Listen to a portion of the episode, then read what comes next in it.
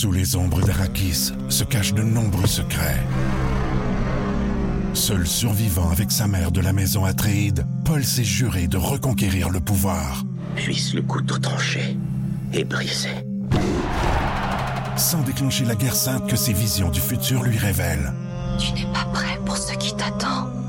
D'une deuxième partie, un film de Denis Villeneuve avec Timothée Chalamet à regarder maintenant sur Crave.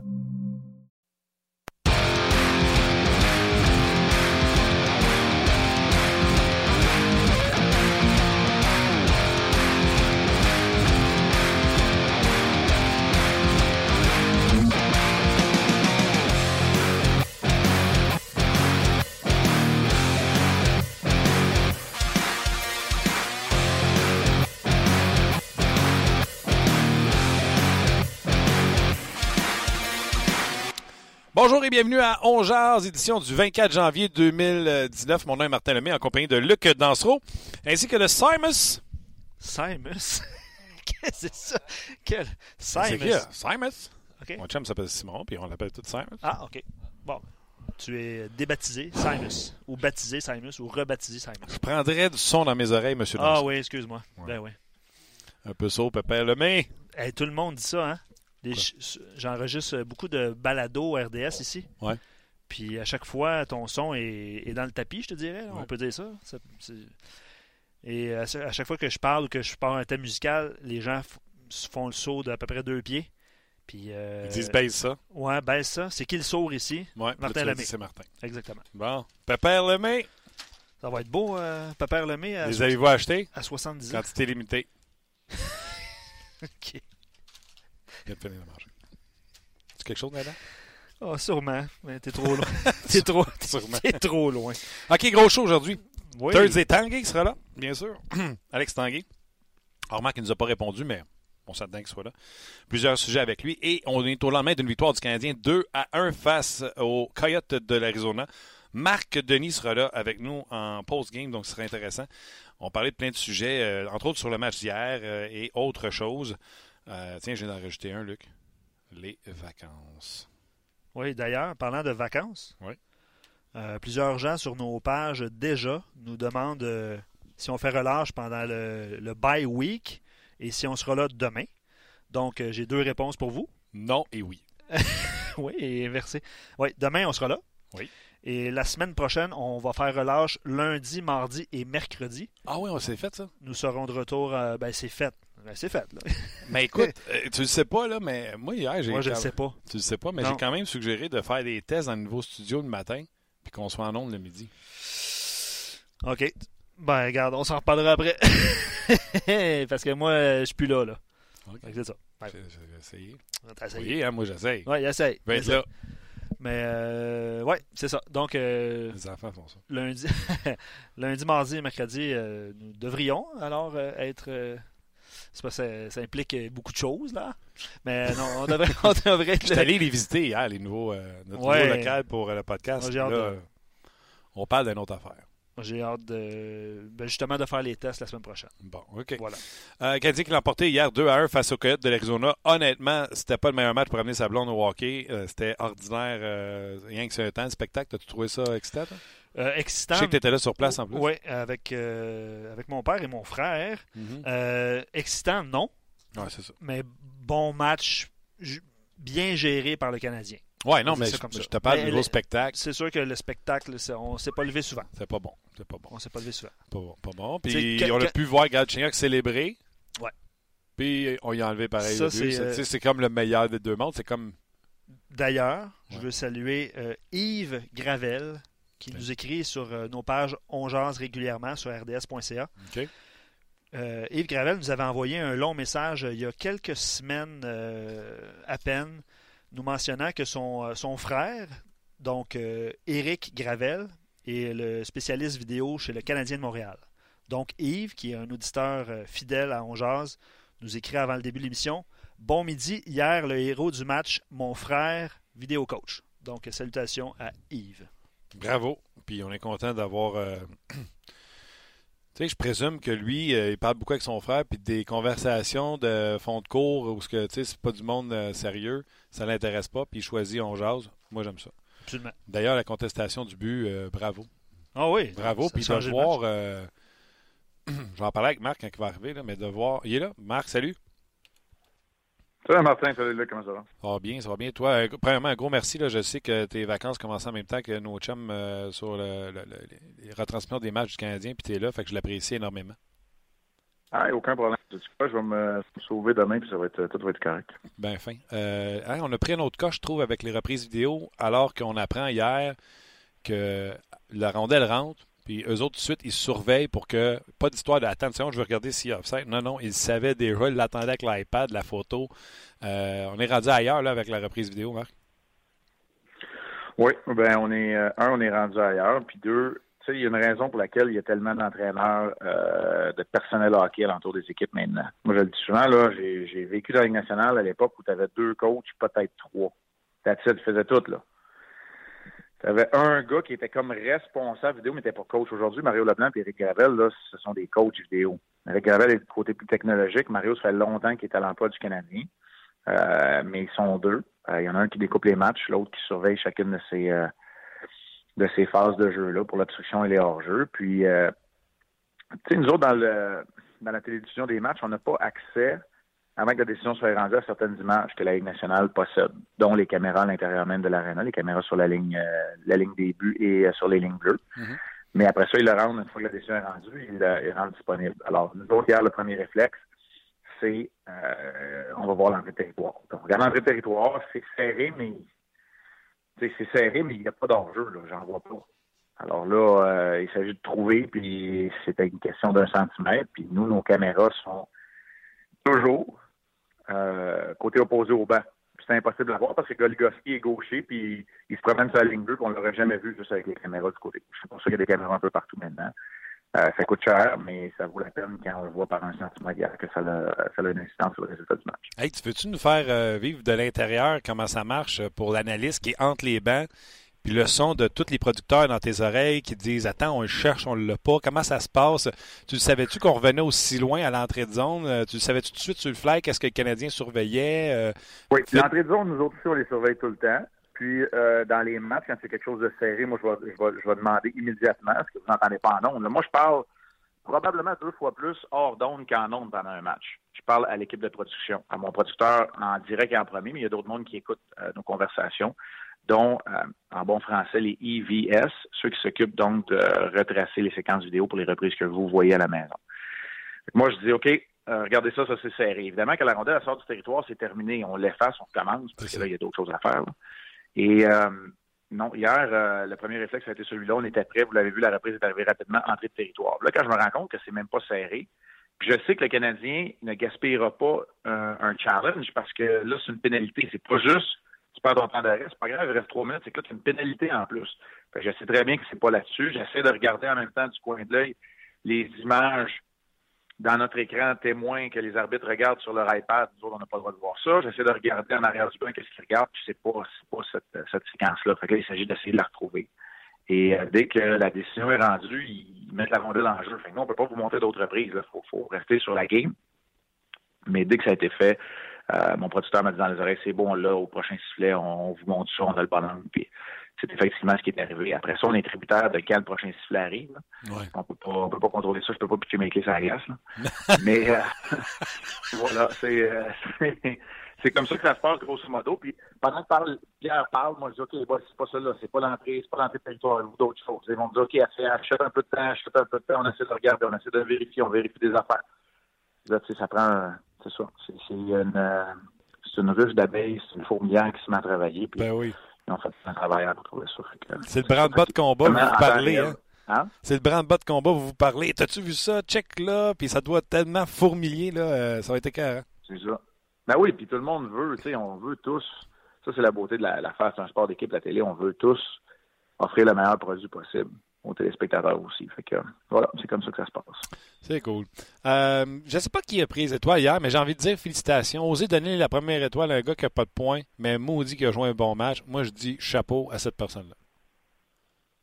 Ouais, il y avait certainement des joueurs des Coyotes qui auraient pu le mériter aussi, mais je pense que les trois joueurs qui ont été nommés étaient probablement les trois plus méritants, même s'il n'y en a aucun là-dedans qui a été le héros du match. Euh, Price était super solide, euh, très solide et en contrôle. Euh, Tatar, pour moi, ça a été, le, le, le, on parlait tantôt là, de, fourmilière, branle-pas de combat. Pour moi, il a été premier sur la rondelle très souvent. Vrai. Et Armia, ben, il a été dominant dans son rôle. Tu sais, c'est ça que tu demandes à un moment donné, à l'intérieur de tes limites, qu'est-ce que tu es capable de faire? Lui, il a fait tout ce qu'il est capable de faire hier à l'intérieur de ses limites. Mais il n'a pas marqué, puis il s'est pas échappé, puis il s'est pas battu. C'est pas ça, là. Alors, à ce niveau-là, euh, ouais, je suis plutôt d'accord. Euh, c'est pas mal nos, euh, nos collègues, là. Je sais pas s'ils veulent que je le dise, parce que des fois, tu sais, ils peuvent recevoir un peu plus de chaleur là, quand c'est moins unanime, mais c'est pas mal nos collègues euh, des entraques à RDS qui, euh, qui ont leur gros mot à dire là-dedans dans la sélection des étoiles. Tant mieux. Alors, euh, je leur lève mon chapeau, puis même dans un match de 2-1, j'étais pas mal d'accord avec les trois. Puis quand t'es à domicile, c'est correct. C'est drôle parce que moi, avec les sacs, je le dis souvent, si on veut être fin, le match est serré, on donne les étoiles à l'autre équipe. Puis à quelque part, là, à domicile, le monde veut voir les joueurs de ton équipe. Quand t'as gagné, Exact. fait que, ouais. Non, non. Voilà. Puis Armia, je trouvais qu'il y avait un crescendo. Tu sais, c'est un désavantage numérique euh, du Canadien. Dano embarque, fait une job écœurante tout du temps en zone adverse. Tu fais Caroline, les gens, tu sais, il y a même des gens qui applaudissent Dano. Euh, belle présence, ça. Armia Ouais. embarque, puis amène ça à un autre niveau où les gens encore plus applaudissent en soutirant la rondelle adversaire, chance de marquer, retire encore la rondelle adversaire. C'était comme quelle présence. Je pense qu'il y a cinq mises en échec dans le match, euh, trois ou quatre revirements. Vraiment, là. et- Puis, tu sais, je disais ça matin, Marc, tu sais, le pro scout qui s'en va le voir deux, trois matchs, puis qui en joue deux, trois de même, puis il arrive à son boss, il dit, hey, Armia, là, il est mal utilisé, il peut en donner plus. Puis après ça, tu vas le chercher, puis là, il est inconstant, puis il donne pas ça tous les soirs, puis là, tu fais, oui, non, non, c'est qui le cave qui a recommandé Armia? C'est ça. Il a tellement été bon que tu te dis, Caroline, il y en a tellement de potentiel, ce gars-là. Il y a du potentiel euh, qui n'est peut-être pas réalisé. Il n'a peut-être pas encore trouvé son rythme, mais il y a une chose que je sais, c'est que quand tu as de l'espace sur le plafond salarial, puis ça te coûte le rachat de Steve Mason, ça coûte cher, proprement dit, mais t'a pas coûté de joueur de ta formation, ça t'a pas coûté de joueur repêchage. Tu as Yoel Armia de façon relativement gratuite à l'intérieur, parce que le Canadien, ça leur fait pas mal pour l'instant. Ils sont pas à côté sur le plafond salarial. Donc, on va être obligé de dire, hier on parlait des, euh, des gestes ou des transactions, appelons ainsi de, de Marc Bergevin, mais on va être obligé tantôt de dire, hein, ça en est peut-être une autre bonne, ça. non? Non, absolument. euh, pour ce cas-là, euh, écoutez. Euh, j'ai envie, euh, tu as parlé de Tatar, tu as parlé d'Armia, j'ai envie de te parler de deux gars qui n'ont pas d'étoiles, mais j'ai aimé leur match. Les deux ont subi une punition, puis je leur en veux même pas. Je parle de Charles Hudon et de Riley. Si tu veux, hier, on a parlé beaucoup d'Hudon. Allons-y avec lui. Hudon a été bon hier, puis sa pénalité, je pense pas qu'il a accroché le gars. Je pense que le gars l'a juste bien vendu. Il aurait juste fallu qu'il effleure un peu le shot de Riley pour mettre une cerise sur le Sunday. Ouais, mais leur trio était très bon hier. Euh, on a parlé d'Armia, euh, on rajoute Kotkaniemi, puis Udon, hier, ils ont été bons, ils ont eu un impact dans le match. Euh, il y a eu des occasions, il a frappé. euh, sa ligne de stats est pas mal remplie hier à Charles. Puis c'est ça que tu veux voir. Il était correct sur le jeu de puissance. Puis, tu sais, hier, je te l'ai dit, il y a une porte qui s'en trouve là. C'est rien contre Kenny Agostino, je l'aime, mais il y a une porte qui s'en trouve, tu es capable d'avoir un, impact. Puis là, quand, quand Paul va revenir, il va avoir un choix. Parce que là, tu en as trois qui peuvent jouer à gauche. là.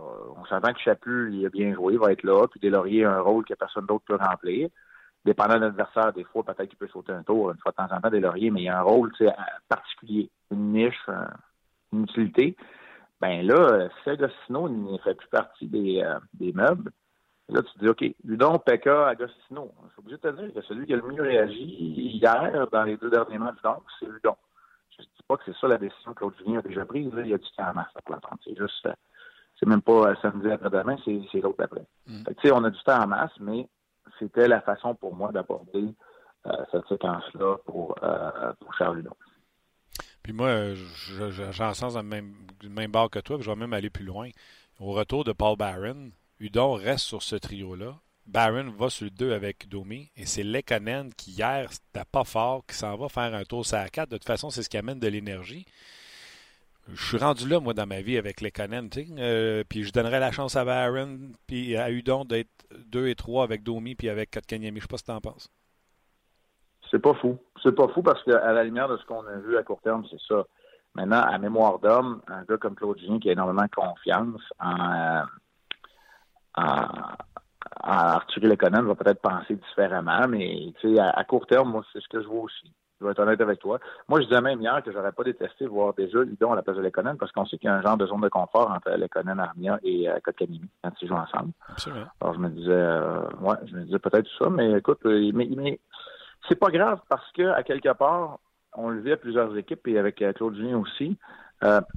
De toute façon, même s'il joue sur un trio plus offensif, Charledon va quand même potentiellement, dans un match plus serré, avoir des minutes de quatrième trio, puis ça ne me dérange pas. Mais il ne jouera pas dans ce rôle-là, parce qu'il ne joue pas dans des avantages numériques. Puis quand tout le monde est là, peut-être qu'il n'y aura pas de jeu de puissance, peut-être qu'il va en avoir. Mais si a un impact, j'ai pas de trouble à le garder dans ma formation, moi, pour 12-13 minutes. Puis une fois de temps en temps 9, une fois de temps en temps 15, comme hier. Hein, C'était quoi, 15-16? Ouais. Euh, tu sais, hier, hier, il a joué plus parce qu'on avait besoin d'un but, puis ça allait bien, puis son trio jouait bien. J'ai pas de problème, moi, dans ce cas-là. C'est juste que quand il est, mettons, il est 100% du temps avec des lauriers, il échappe plus, il va se perdre dans son rôle, puis il est peut-être plus aussi utile, puis peut-être plus aussi fiable non plus. On parle toujours de Charleton. Donc, Pekka aussi était bien correct hier, très honnête, il aimé mieux que, que, ce que j'avais vu à, à Columbus. Euh, mais on sait que Byron est indispensable. Fait que c'est vrai que les Conan, je suis pas prêt à acheter la première paire. Je pense qu'il a bien joué en infériorité numérique hier, mais ça s'est limité à ça. Parce que pour le reste, là, sais, lui aussi, il est juste humain, puis tout le monde dit qu'il est fiable, mais quand tu marques pas, puis tu n'as pas de points, puis t'es pas menaçant, là, tu squeezes le bâton, tu triches un peu, et là, ça devient un peu plus ça. Exactement. Lekonen a mangé une, une, une, petite claque sur les médias sociaux après son, sa décision. Là, il n'y avait pas de bâton, il est retourné au banc. Ouais, qu'est-ce que t'en Ouais. penses, Marc? Ouais, c'est ça. Ouais, moi, je veux dire, je veux dire quelque chose. Je- C'est clair que de jouer pas de bâton, là, ça sert pas à grand-chose. OK? Fait que moi, je suis plus. Je te dirais que j'ai une prépondérance à dire va changer au banc ou va te chercher un bâton le plus rapidement possible, même si c'est dans ta zone, mais choisis ton moment. Souvent, ce qu'on enseigne, là, c'est. On va faire des maths, là. C'est 5 contre 4, tu pas de bâton. Tu peux pas rien faire, tu peux pas dégager. Élimine un joueur. Élimine un joueur. Hier, là, si c'est Goligoski, prends-en un, prends le meilleur de l'autre part, là, et suis-les comme une couverture, comme un imperméable. Tu drapes dessus, puis tu attends à avoir la, première opportunité pour aller changer ton bâton. Parce que si tu veux juste couvrir ta position puis jouer à des avantages numériques, tu ne sers à rien. À part bloquer un tir, puis ça risque de faire mal, tu sers à rien. Fait que va te coller sur un gars, enlève une option, puis force l'autre équipe à jouer à 4 contre 3. C'est momentané de toute façon. Puis aussitôt qu'il y a une bataille dans le coin, là, vas-y au banc. Hier, il a attendu une pleine possession. Il s'est rendu compte qu'il était dans le no man's land en bon français, Hmm. qui servait à rien. Il est parti au banc, c'est devenu un 5 contre 3, deux passes transversales, belle exécution. Rien à faire pour personne. Hier, sur le coup, puis je sais, puis Pierre le, le- le faisait avec des bonnes intentions, il disait que c'est arrivé au capitaine. Ouais, mais là, le capitaine, il avait trois surveillés de son bord. Oui, il a fait l'erreur, mais tu sais, c'est un peu ou face. Il surveille Garland, il en a peut-être un dans le slot. Euh, il n'y a pas eu d'erreur. Price non plus. Il n'avait pas le choix de se commettre pour respecter. S'il donne la, la, du point de vue, c'est lui qui paraît mal. Donc, l'erreur s'est faite là. Fait que moi, je te dirais que, comme enseignement, ce que je dirais à le Conan, va te coller après Goligoski, mettons, qui est corps arrière hier. Ou quand tu choisis un bon joueur, là, tu contre Jersey, va te coller sur Taylor Hall jusqu'à temps qu'il y ait une bataille quelque part, puis tu puisses aller gagner, euh, regagner le banc pour changer ou pour aller chercher un bâton. Mais c'est clair qu'un joueur qui joue pas de bâton, des fois, je comprends pas pourquoi il reste dans l'action. Euh, 5, 10, 15 secondes quand tu peux absolument rien faire. Puis là, le Conan, il n'a pas perdu son bâton. Hein. C'est, Weber qui a arraché Ouais. les mains. Weber a brisé son bâton, puis écoute, il a décidé de jouer avec un bâton un pied plus petit puis gaucher. Euh, c'est ça. Ouais. C'est pour ça que c'est, à quel point c'est utile. J'adore, ça de parler parce que tu sais, quand tu dis qu'il est en no man's land, nous autres, on n'a pas vu le plan de caméra de Lekonen. Tu sais qu'il a dû se demander, demander qu'est-ce que je viens de faire là. Mais une chose que Exact. je À donné, lui, lui, il est intelligent sur la glace. C'est sûr qu'il s'est dit, c'est quasiment comme si je l'avais vu puis entendu réfléchir. Il s'est dit, OK, je sers absolument à rien, je m'en vais au banc. c'est ce que je fais là. En ce Ouais, moment, ouais. je suis inutile. Puis là, il est parti au banc. C'est là que c'est devenu un petit peu plus corsé. Comme ça, tu me confirmes qu'il n'y a personne qui l'a collé à dire viens-t'en. là. Non, les, les bâtons sont prêts. Le bâton Weber puis le bâton Lekonen étaient juste devant moi. Là, Antinibi, on est prêt à leur remettre. Mais non, non, c'est une décision qui s'est prise. Puis c'est correct. Pas nécessairement une mauvaise décision. Peut-être, tu sais, je veux dire, la passe euh, rate euh, Garland, puis on n'en parle pas, puis c'est un jeu blanc hier. là, tu sais, c'est pas, euh, je suis pas prêt à, à le crucifier pour ça. C'est plus l'ensemble de l'œuvre hier qui a peut-être été un petit peu plus ordinaire pour, euh, Ouais. pour. C'est c'est vrai qu'on dirait qu'après deux coups de patin, peut-être qu'il s'est dit Oh, qu'est-ce que je suis en train de faire là, mais il est trop tard, euh, j'ai plus le choix. J'ai plus le choix là. Ouais. Exact. Là, à un moment donné, c'est go, là. C'est ça, c'est ça. c'est bon. Les deux. Hey, un autre que j'ai aimé hier, puis euh, il n'y a pas de mention, il a marqué un but, il a pris une punition, Riley. Tu sais, sa punition, ce que je dis à Luc, des fois, il faut que tu donnes crédit à l'adversaire. Puis je sais pas c'est quoi le terme français ou anglais. Tu sais, un défenseur qui veut piner l'adversaire, fait qu'il met une main dans le dos, puis il passe son bâton devant lui pour le neutraliser contre la bande. Et le gars, il a l'intelligence de rouler dans le bâton de Riley, puis il se laisse tomber. Moi, je dis bravo au gars qui a vendu la punition. Puis, tu sais, Riley était peut-être un peu loin pour commencer son, son pin. Je sais pas comment on dit ça, Marc, pour tenir un gars le long de la bande. Tu sais ce que je veux dire, là. Fait que, tu sais, Pour l'immobiliser, pour arrêter le jeu, pour, euh, je comprends. puis, tu sais, il a réparé des erreurs de, de, de Petrie. Il est mobile. Il amène la rondelle au filet. Euh, moi, je l'ai aimé hier, Riley. Je l'aime aussi depuis, euh, depuis qu'il a sauté son tour, sans avoir compris, puis il garde les choses un peu plus simples, puis il y a un peu de constance. J'ai comme l'impression que lui, éventuellement, c'est un vrai défenseur numéro un, puis mettez descend ou il devrait pas le mettre sur une deuxième paire, puis quand je dis le défenseur numéro un à gauche, euh, j'ai comme l'impression que c'est peut-être lui qui va se perdre dans le dans le mix à un moment donné, mais pour l'instant, il donne du bon. Moi, là, honnêtement, je lève mon chapeau. Là, hier, on a parlé du coaching. Je lève mon chapeau à Luke Richardson aussi, parce que ce groupe de défenseurs-là, sans joueur étoile, même si Weber en est un, là, se tient. Puis là, on donne moins de buts, puis on donne moins d'occasions de marquer. T'es obligé de te dire qu'ils font le travail. Ce qui m'amène à, ma question, euh, Luc me donnait l'observation pour Carey Price. Tu connais ses statistiques depuis décembre, mais encore plus serré. Les dix derniers matchs, vous les avez passés pendant le match hier. C'est des excellentes statistiques pour Carey Price. Je te demande, je te pose une question. Euh, on ne trouvait pas euh, nécessairement la réponse. Depuis que la stabilité à la défensive chez les Canadiens, c'est tout le temps un 6 même qui joue à part le match que Riley a sauté pour Osner, ça se peut-tu que ça ait un lien avec les performances de Price, ça aide les six défenseurs, puis les six défenseurs, ça aide Carey Price? Oh oui, mais c'est Price, là. Euh, écoute, euh, on, mettons qu'on ne se complique pas la vie, là. Retournons au retour de Weber. Mm. Donnons-lui deux, trois matchs pour s'acclimater, puis à partir, ça veut dire, lui, il est revenu 26, 27 novembre. Regarde à partir du 2-3 décembre. Je suis pas mal convaincu de ce que je, te dis là, j'ai pas fait d'exercice. D'après moi, Price est top 3 dans les catégories importantes des, gardiens de but dans la Ligue nationale depuis ce temps-là. Fait que la stabilité, elle est arrivée là. Mais tu sais, depuis ce temps-là, je t'en parle, Martin. Depuis ce temps-là, tu as 50 minutes de qualité à droite. 50 minutes de qualité à droite entre Weber et Petrie. Ça, ça veut dire quoi? Ça veut dire que tu as juste 10 minutes à 55 pour Ben à droite, ce qui lui laisse le reste des 8 minutes qu'il va jouer dans des situations défensives qui est son point fort. Puis là, il peut les jouer à gauche ou à droite. On le voit des fois à gauche de, Weber, par, exemple, pour partir en infériorité numérique. Ça, ça veut dire que ça donne des minutes de qualité à 55 pour Mété qui joue dans les meilleurs trios, mais il n'est pas obligé de jouer toujours en infériorité numérique parce que là, euh, Ben transfère. Kulak et Riley se retrouvent avec ce qui reste comme temps de jeu. Tu comprends? Tu comprends c'est quoi être dans la bonne chaise? Hein? Très bien. Je viens de te le dire, je viens de te faire l'exercice. C'est exactement comme ça que les pions se positionnent. Alors que quand tu avais juste Petrie qui jouait 25 minutes, tu en trouves 35 encore à droite. Là, pour des défenseurs qui devraient en jouer probablement 10-12, comme là, c'est le cas. Fait que c'est pas mal ce qui se passe euh, je, je comprends que mes maths ne sont peut-être pas des maths fortes, là, parce que j'ai été 50 minutes à 55, puis 60, puis je sais a pas 60 minutes à 55, mais vous comprenez à peu près le, la répartition du temps de jeu. C'est comme ça que ça se fait. Alors, au-delà de la stabilité, c'est tout le monde a le rôle qui lui sied le mieux, puis quand Jordy Ben a juste besoin de jouer euh, 7-8 minutes à droite, puis euh, un autre 7-8 minutes dans ses situations défensives, il y a des chances de, de le positionner pour avoir du succès. C'est ça qui fait de mieux dans la Ligue nationale de hockey. Absolument. C'est pour ça, moi, je pense que ça fonctionne. OK. Avant de te laisser, je t'en laisse une dernière. Les vacances. Tu n'as pas connu ça, toi, dans ton temps, les, euh, une semaine de congé comme ça? Euh... c'est drôle, j'en parlais avec ma femme ce matin. Le seul temps, c'est euh, c'était quand tu as eu les, euh, les Jeux olympiques. Ah. Quand moi je jouais, là. Fait que Nagano, plus ou moins, parce que je commençais avec nationale de hockey, mais Salt Lake puis Turin. C'est là que j'ai eu les deux fois. Je participais pas aux Jeux olympiques. Là. C'est là que j'ai eu des longs breaks. Mais c'était pas huit jours. Là. OK. Puis c'est c'est comment euh, est-ce que les joueurs vont vivre ou comment tu as vécu ça, toi? Est-ce qu'on book, on s'en va ailleurs, on s'empiffe dans le buffet, les gars, vous restez en chèque, vous êtes dans le gym tous les jours? Est-ce que les équipes vous disent des choses à, faire ou ne pas faire? Comment ça marche, s'il te plaît? Juste m'expliquer le behind the scene un peu. Prochain entraînement est dans une semaine jour pour jour, jeudi prochain, le 31 à 14 h. Si le gars est allé chez eux à Toronto, c'est correct qu'il revienne le matin, mais sinon, si le gars est allé dans le sud ou il est allé un petit peu plus loin, on va leur demander de revenir le 30 même si on ne peut pas les obliger.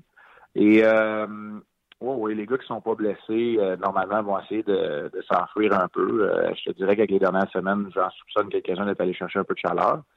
C'est bien correct, mais il n'y a pas d'amplifiage dans le buffet, puis euh, c'est pas des gars qui vont être sur le party pendant pendant sept jours. C'est fini, c'est révolu ce temps-là.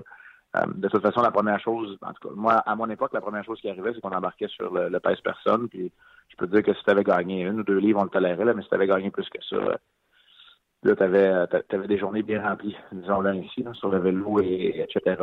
Euh, mais aujourd'hui, je présume qu'avec le, système catapulte qui porte pour chacun des entraînements, on voit les efforts, le, niveau euh, cardiaque, le rythme cardiaque, tout ça, c'est tellement facile d'avoir des données. Alors non, les, les gars, c'est pas la déchéance pendant une semaine. Souvent, les gars de famille, là, je pense à Carey Price, il vient d'avoir un nouveau bébé, puis avec les jeunes enfants, ils vont essayer d'aller passer du temps, surtout si les enfants sont pas à l'école, ils vont aller passer du temps au soleil avec la gang, peut-être avec un peu de famille qui vont emmener dans le sud, puis on va se promener à Disney, euh, au Mexique, je sais pas, jamais quelque part de même, trouver le soleil 4-5 jours, revenir, relaxer une journée ou deux, puis commencer les entraînements. Ça risque de ressembler à ça. Euh, j'ai pas, euh, honnêtement, j'ai pas fait le tour, j'ai pas posé de questions, puis si je l'avais fait, probablement, je le dirais pas non plus par respect, parce que c'est pas super important, mais c'est comme ça que ça se passe behind the scenes avec, euh, avec les joueurs, effectivement. Non, non, je vais pas. Te... Ben, tu sais, je suis content sur ton expérience. Est-ce que, puis tu sais, ça c'est une question, je sais pas comment ça marche. Est-ce que le joueur de hockey, l'athlète, pour pas prendre plus qu'une deux livres, comme tu dis, est-ce qu'il faut qu'il soit dans le gym de l'hôtel, mettons dans un resort, faut-il qu'il soit dans le gym de l'hôtel Ouais. à tous les jours? Ah oui. Ouais, puis tu sais, c'est que tu peux sortir, c'est que tu as du temps, là. Tu sais, les gars, ils aiment ça s'entraîner. Tu as du temps un peu pour euh, faire un petit peu de muscu, pour. Tu sais, t'as pas, t'as pas, t'as pas le danger d'être raqué à- au prochain match le lendemain, là. Fait que. euh, OK. C'est clair que c'est le secret. Puis tu fais un peu de vélo, tu te dégourdis. Euh, Les gars euh, tu sais, vont avoir des, des traitements, des traitements de physiothérapie, des massages euh, tu sais, pour récupérer, vraiment recharger les batteries. Écoute, il y en a plusieurs qui ont bien des bobos. Là. Hier, on a montré Gallagher, ben, il y en a plusieurs là, qui ont bien des bobos, puis ça va faire du bien. Là, 7 jours. Sept jours de congé comme ça, Mm. même si c'est pas, même si c'est dans le gym un peu, euh, c'est beaucoup moins difficile sur le corps. Puis, ils ont-tu le droit d'aller patiner au centre, au centre d'entraînement s'ils veulent? Ils n'ont pas le droit de le faire d'aucune façon supervisée. OK. Fait que s'il Ouais, veut, mettre ses patins puis aller, peut. de, vous connaissez l'histoire de Sidney Crosby euh, au Mont-Tremblant, ça, il n'y a pas de problème. Il y a des gars qui vont peut-être le faire. Il y en a peut-être qui vont euh, embarquer sur la patinoire, les gars qui jouent un petit peu moins. Euh, je pense pas qu'un gars qui, qui joue à tous les soirs euh, 20 minutes a vraiment besoin de le faire, là, cependant. là. Mm. Mais euh, oui, il y, aurait, il y aurait le droit, mais pas le droit de le faire sur aucune façon supervisée par un membre du personnel euh, de l'équipe. Marc, super. Euh, gros merci. Je le sais encore, euh, les vacances ont commencé, mais tu prends le temps à travailler avec nous. Profites-en, amuse-toi, puis euh, reviens nous reposer, puis on se rejase la semaine prochaine. Ben oui, je vais être de retour pour les deux matchs. N'oubliez pas, hein, les matchs la fin de semaine Super Bowl, ça va être le samedi et le dimanche, c'est à RDS. C'est en après-midi. Les deux matchs. contre Jersey, ça va être Niemi. Le lendemain, ça va être Carey Price. Puis on, on va être là, nous autres, à RDS, on va être prêts. Tout Les batteries rechargées pour nous autres aussi. Tout est à RDS, même le Super Bowl après. Sûr. hein, hein, Marc, je m'en voudrais de ne pas poser la question parce que les gens euh, se se posent la question sur Armia pourquoi il n'a pas fait l'entrevue euh, d'après-match. T'as-tu, euh, Oh! on a reçu plusieurs. Ouais, ben c'est arrivé. Ouais, c'est pas la première fois que ça arrive. On dirait qu'à toutes les fois, le monde font un saut et me le demande, Ouais. mais euh, ça peut être euh, ça peut être une multitude de facteurs. Ça peut être aussi, euh, tu sais, si Armia n'est pas hyper confortable devant 20. C'est pas tout le monde, hein. C'est pas donné à tout le monde de parler devant le public. là. Puis il n'y a plus 20 000 personnes, mais je te dirais que quand c'est un bon match, il reste encore un- au moins la moitié des gens qui sont là. Je je suis pas en train d'accuser Armia d'avoir refusé euh, ou d'être inconfortable en anglais, mais je sais que l'anglais de Tatar est beaucoup mieux. Je sais que Tatar euh, va mieux euh, apprécier le limelight que, que Yoel Armia. Yoel Armia, c'est un gars assez humble qui ne cherche pas nécessairement d'être dans la d'être dans l'angle de tir, tu sais, fait que, écoute, moi, on m'a dit à l'oreille, Tatar, c'est ton entrevue, puis écoute, je suis un exécutant à ce moment-là, puis j'apprécie l'entrevue avec Tatar parce qu'il est bon. Il est bon, il donne des bonnes réponses, puis il enlève son casque, puis tu vois qu'il il aime le jeu et l'interaction. Peut-être qu'Armia est un peu. Pour le connaître un peu, c'est un gars qui est beaucoup plus gêné, beaucoup plus réservé. Peut-être que lui, de lancer les rondelles, de saluer puis de s'en aller, c'était déjà un exercice. Il n'est pas très habitué d'avoir la première étoile. Mais c'est déjà arrivé. Là. Quand Carey Price avait des, premières étoiles à tous les matchs, des fois, euh, passer la POC à un de ses chums là, pour faire euh, pour faire le boulot puis euh, donner un peu d'a- d'ampleur au travail des autres. C'est ça. Il n'y a pas de raison euh, scientifique, il n'y a pas personne qui a goûté ou c'est pas une décision, c'est pas l'équipe qui a mis son point sur la table. Là. Bon, on souffle l'oreille, c'est à table, c'est bien parfait. là. Dans le fond, euh, c'est pas euh, il n'y a pas de règlement, c'est pas obligé d'être la première étoile. là. Des fois, dans les amphithéâtres qu'on va, après des défaites, il y a des joueurs qui en font puis ils n'ont même pas d'étoile. Il n'y a pas de règlement là, de, de Ligue ou de, de RDS ou du Canadien, il faut que ce soit la première étoile. J'adore ça. Bonne question, Luc. Merci beaucoup, Marc. Repose-toi bien. Souvent, souvent, c'est parce que ça donne bien. Tu sais, le gars, il est là, il est à la patinoire, il tire des rondelles, c'est facile. Tu sais, avant de retourner, deux questions. Puis... Mais hier, euh, Tatar était là, puis il attendait. Que, Ah, ben, c'est comme ça qu'on a fait ça. c'est bien grave. De toute façon, en plus, toi, tu fais ça à pied levé comme ça, par, par, par, les questions, traduction. T'es excellent. Ben, t'es super fin. C'est pour ça que la traduction, elle est, elle rend bien l'esprit de la réponse. Je serais pas un traducteur à, à l'Assemblée nationale. c'est pas ta job, c'est bien correct. Salut! Ciao, Salut buddy. Bonnes vacances. L'excellent, Marc. Oui, absolument. Plusieurs euh, réactions. fun, euh, savoir tu sais, comment ça s'est passé pour le Canen, comment ça s'est passé pour la reprise. Euh, Ouais. Puis là, tu as fini avec le... C'est une bonne question pour. euh, Oui, ben, c'est Xavier sur Facebook. Il y en a eu plusieurs qui ont posé cette question-là aussi depuis le début de l'émission. Euh, tu sais, c'est- ça le mérite, pour vrai, là, ça, ça méritait une réponse parce que les gens se questionnent. Sylvain dit Niemi avait clairement pas l'air à l'aise avec la caméra, mais il était là quand même. Bon, Armia a peut-être décidé. C'est sympathique, Niemi, en plus. C'était sympathique. Euh, Armia, comme Marc dit, c'est pas tout le monde qui est à l'aise devant, devant une caméra, devant 20 000 personnes. Puis non, non, il n'y a pas de. Mais la question méritait d'être posée. Marc, Marc, est là pour, euh, pour y répondre. On est super content d'y avoir posé cette question-là. Excuse-moi. Euh, plusieurs réactions par rapport à Armia qui reçoit beaucoup d'amour sur nos pages. D'ailleurs, on a oublié de poser la question à Marc hein, par rapport à la, Le Canadien est troisième présentement. il affronte le Canadien affronterait les, les, les il est écrit en gros. c'est, pas, pas, grave, on va la poser à Alex un petit peu plus tard. Euh, on peut la lancer tout de suite là, pour que les gens puissent nous répondre. C'est une bonne idée. Parce qu'on va répondre ça sur rds.ca un petit peu plus tard. Aujourd'hui, à matin, là, les séries commencent. C'est Canadien Leafs. On vous demande la question suivante. Complétez la phrase. Une série Canadien Leafs, trois petits points. Vous complétez la phrase. Euh, on s'amuse, on sait pas. Mais tu sais, moi, j'ai pas de souvenir une série Canadien League. Je pense que la seule place qu'on a passé proche de la c'est série, série finale Canadien Kings, qui aurait pu être Canadien League. Exact. En 93. écoute, ça serait écœur, hein, une série comme ça.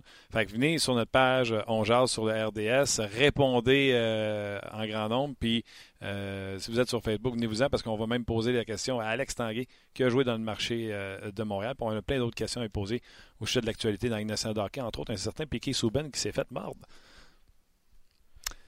Fait merci beaucoup de les gens qui sont sur notre page On Jase. On va rejoindre Alex tout de suite. Salut Alex! Comment ça va, Martin? Ça va bien. Tu sais que quand on n'a même pas commencé le show, puis il y a déjà des gens qui nous écrivent et qui marquent Oh yes, Thursday Tanguay today. tu sais que les gens t'attendent. Écoute, Martin, je suis prêt. J'arrive d'une semaine de travail à New York pour les festivités du match des étoiles. Je vais me reposer un petit peu. Mais l'actualité, je l'ai suivie dans la dernière semaine. Puis, quelle semaine qu'on a eue, spécialement à Edmonton. Oh, hey, puis tu sais que c'est ça plate, je t'ai envoyé le sujet. On va en parler, c'est sûr. Mais avant, je veux t'entendre sur notre sujet. Pour une... Puis tu sais, j'ai pas de souvenir d'avoir vu une série Canadien Leafs. Moi, j'ai euh, jeune quarantaine. Euh, mais je sais qu'en 93, on a passé proche. Si les séries commençaient demain, on aurait une série Canadien Leafs. Si on avait une série Canadien Leafs, complète la phrase. Une série Canadien Leafs, trois petits points. Écoute, pour moi, c'est juste l'attention. Tu regardes l'attention que cette série-là apporterait.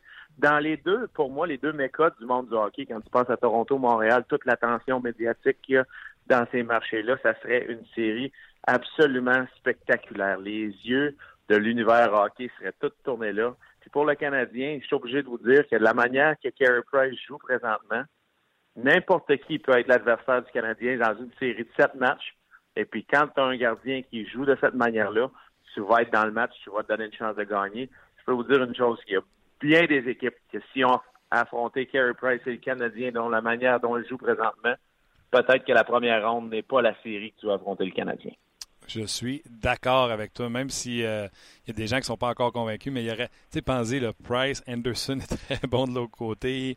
Euh, les défenseurs des ils ont peut-être des carences défensivement, mais sont capables de bouger la rondelle, de la vitesse à l'avant des deux côtés, peut-être pas le même niveau de talent de marqueur, mais on aurait quelque chose de. Écoute, la, Ligue nationale de hockey aurait le focus, en tout cas au Canada, juste là.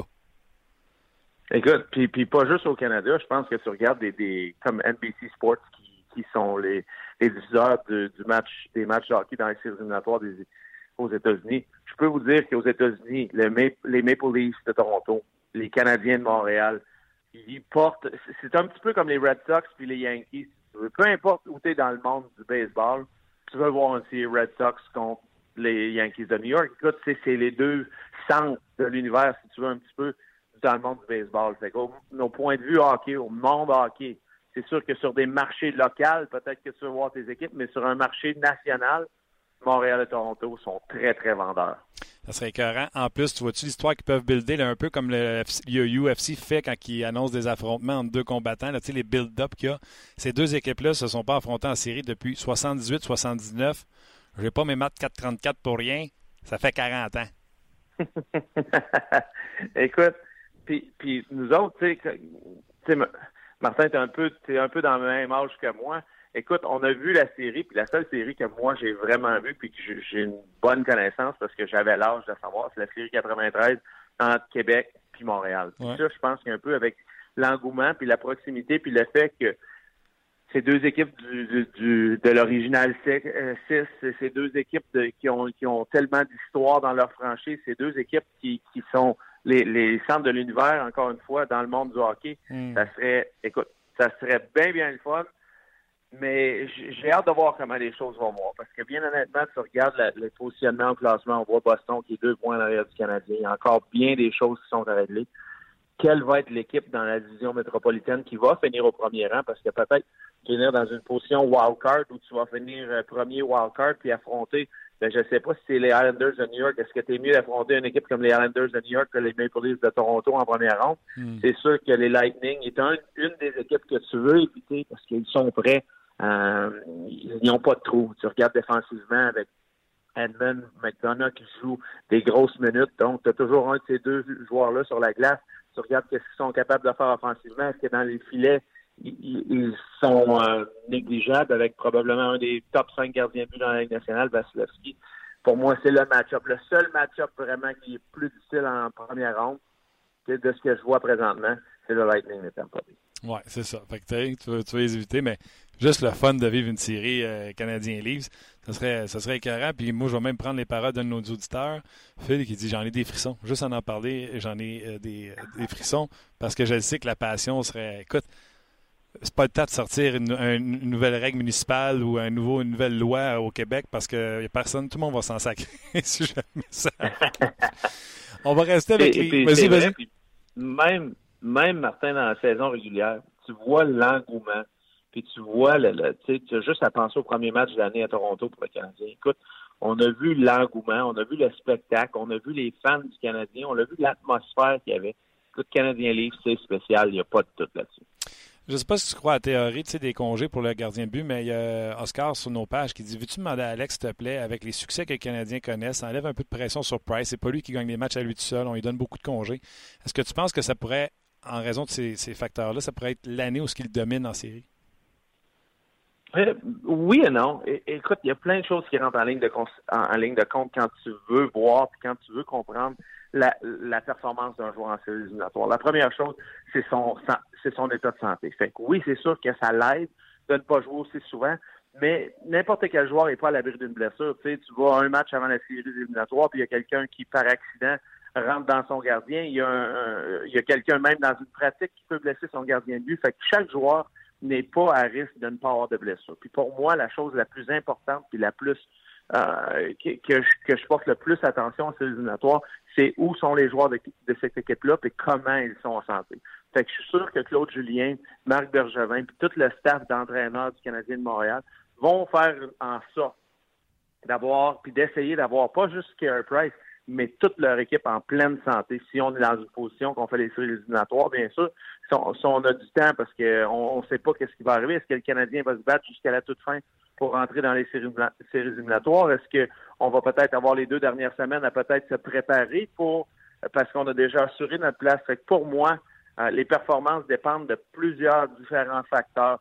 Euh, mais certainement que de la manière qu'il joue présentement, tu regardes la confiance, tu regardes son aisance, tu regardes euh, le, le Carey Price, c'est un petit peu un Carey Price présentement qui a, qui a l'air à rendre les choses faciles. Puis ça a toujours été, quand il, joue à son mieux, il y a certaines, euh, je dirais pas que c'est une arrogance, mais vraiment une, grande confiance en ses moyens. Puis présentement, il l'a. Fait que pour moi, la seule chose que je regarderais pour Carey Price, si on est capable de le faire jouer moins souvent, oui. Si on a besoin de lui, c'est correct, en autant qu'il soit, qu'il n'ait pas de blessure. D'après moi, ils vont nous donner du grand hockey dans le site. On va rester avec les si tu veux. C'est Luc qui m'amenait, euh, qui me faisait remarquer euh, un article qui dit que Dubus déclare que les négociations avec Matthews vont bien. Je ne sais pas si tu as entendu des choses. Es-tu surpris qu'il négocie pendant la saison?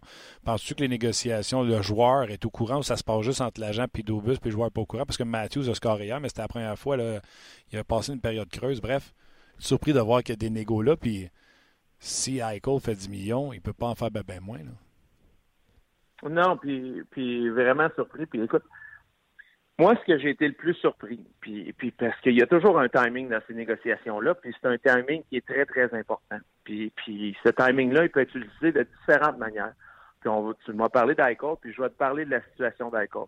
Il y a deux ans, Jason Butterill était embarqué sur la job avec les les Sables de Buffalo. Puis c'est comme s'il avait voulu faire un impact tout, tout de suite sur l'équipe. Donc, il s'est assis avec Jack Eichel, qui avait des bonnes statistiques, mais qui n'avait pas été une super vedette jusque-là. Oui, on avait, on pensait par rapport au fait qu'il avait été repêché de bonheur, on voyait le potentiel de Jack Eichel, mais j'avais été surpris de voir qu'à ce moment-là, parce qu'on regarde l'année qu'Eichel a eu l'an passé, est-ce que tu l'aurais payé plus que 10 millions l'an passé? Je suis pas sûr. Peut-être que son numéro aurait été peut-être plus autour de Dreisaitl à 8,5 millions. Donc, pour lui, ça a été un bon timing, Jack Eichel, de signer à ce moment-là, parce qu'il a été blessé l'an passé. Mais pour un gars comme Matthews, qui est un joueur de concession, qui est un joueur qui, avec l'attention qu'il a au, à Toronto, le fait qu'il a été le premier choix de pêchage, le fait que c'est la franchise, si tu veux, de l'équipe, ben, j'ai été surpris que Kyle Dubas ne l'approche pas l'été passé. De un, tu avais besoin de signer Lander. De deux, tu es allé offrir un gros contrat à John Tavares. Fait que pour moi, de retarder les négociations comme ça, ben, ça peut que nuire. Parce que, puis je vais vous expliquer pourquoi. Parce que pour moi, le cap continue de monter à chaque année. Tu regardes ce que Sidney Crosby a fait euh, quand il a signé son dernier contrat, c'était un pourcentage du cap salarial. Puis ce que McDavid a fait, ça a été un pourcentage du cap salarial qui est arrivé aux 12,5 millions. Bon, on regarde ce contrat que McDavid a signé il y a deux ans, puis là, on, transfère les choses deux ans plus tard, où le cap salarial a monté d'un certain pourcentage moi, je serais surpris, puis je vois, je, dis ça en toute honnêteté, je serais surpris qu'Austin Matthews ne fasse pas le même montant, sinon plus, que Connor McDavid. Puis c'est un numéro de pourcentage. Puis le problème que Carl Dubas va avoir à ce moment-là, c'est que pour moi, quand je regarde les joueurs, puis quand je regarde l'équipe des Maple Leafs de Toronto, comment Mitch Marner et son agent vont arriver en négociation? Puis eux autres, l'ont dit ouvertement, on ne veut pas négocier en saison parce que probablement que pour eux autres, c'est avantageux d'avoir Austin Matthews signé avant eux autres. Donc, si Austin Matthews signe avant eux autres, Mitch Marner va arriver cet été. Puis, admettons que le numéro à Austin Matthews est le même numéro que Connor McDavid, aux alentours de 12,5 millions. Qu'est-ce que tu offres à Mitch Marner, Martin? Qu'est-ce que tu offres? Parce que Mitch Marner, présentement, c'est le premier marqueur des Maple Leafs. C'est le joueur qui a le plus d'impact sur cette équipe-là. C'est vraiment le meneur à l'attaque. Tu, vois euh, toute l'attention qu'il porte. Puis, n'importe qui qui joue avec Mitch Marner joue bien. Hmm. Donc, quel va être le numéro? Le problème de Carl Dubas, c'est s'il avait fait ces choses-là l'été passé avec Matthews, avec Marner, est-ce qu'il les payerait la même chose pour les payer l'été prochain? Moi, je peux vous dire qu'il euh, son portefeuille va être beaucoup plus vide à avoir négocié cet été que s'il l'avait fait l'an passé. Solide. Moi, là, vraiment, j'étais à 10. Tout tiens de me dire Connor et plus. en plus, tu Tavares fait 11. Écoute, j'adore. Euh, wow. J'adore. C'est une question de pourcentage, Martin. C'est ça, vous négociez, c'est les pourcentages de la masse? C'est le pourcentage de la masse. Écoute, euh, je, puis, je, me souviens, écoute, faudrait que je regarde dans mes notes comme il faut, là, mais selon moi, c'est un 20% qui est le maximum ou 17% qu'un joueur peut avoir comme maximum. Et puis Connor McDavid a pris un petit peu moins que ce pourcentage-là à ce moment, au moment où il a signé avec les Oilers d'Edmonton. Ben, si Austin Matthews continue d'avoir cet impact-là, avec le nom, puis veut, veut pas le fait de jouer à Toronto, tu vas toujours être euh, euh, porté sur un autre piédestal, tu vas toujours avoir plus d'attention médiatique. Donc, Austin Matthews, oui, est un bon joueur, est une super vedette dans la Ligue nationale. Est-ce qu'il est du calibre de McDavid? Peut-être pas mais est-ce est l'équipe, est-ce qu'il est un, talent générationnel comme, comme Conor McDavid pour son équipe?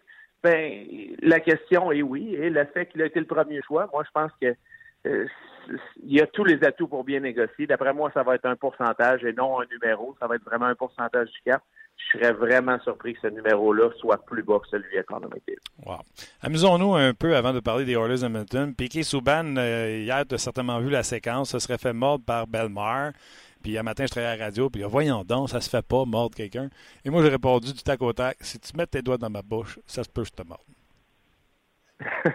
écoute, t'as as, raison. Puis si tu portes attention au jeu matin, puis écoute, moi, je l'ai reculé parce que je voulais être sûr d'avoir bien vu ce que, tu sais, parce qu'on a vu Piqué après qu'il a fait comme, comme quelqu'un s'il t'avait mordu, tu sais, ah mais tu vois Piqué dans la situation, Belmar est sur la glace. Tu vois Piqué vraiment le pousser, puis après, tu vois Piqué ramasser ça, comme, comme par son casque pour, tu sais, comme un petit peu jouer au, jouer au tough quand l'autre est à genoux en avant de la glace. Ben, je peux vous dire qu'il y a bien des chances que la plupart des joueurs ont la, même réaction que Belmar. Je ne sais pas si Belmar l'a mordu ou s'il ne l'a pas mordu, c'est juste le fait que Piquet tirait sur lui. Puis écoute, si tu tires dans la bouche de quelqu'un puis quelqu'un n'a pas de protège buccal, ben veux, veux pas, tu vas accrocher des dents. Fait que des dents, ça coupe. Puis euh, d'après moi, Pierre Belmar n'aura pas tassé ses dents, n'aura pas la pensée de ne pas fermer ses dents quand, quand tu te fais pousser de cette manière-là. Écoute, c'est une situation que ça doit jouer physique en avant du but.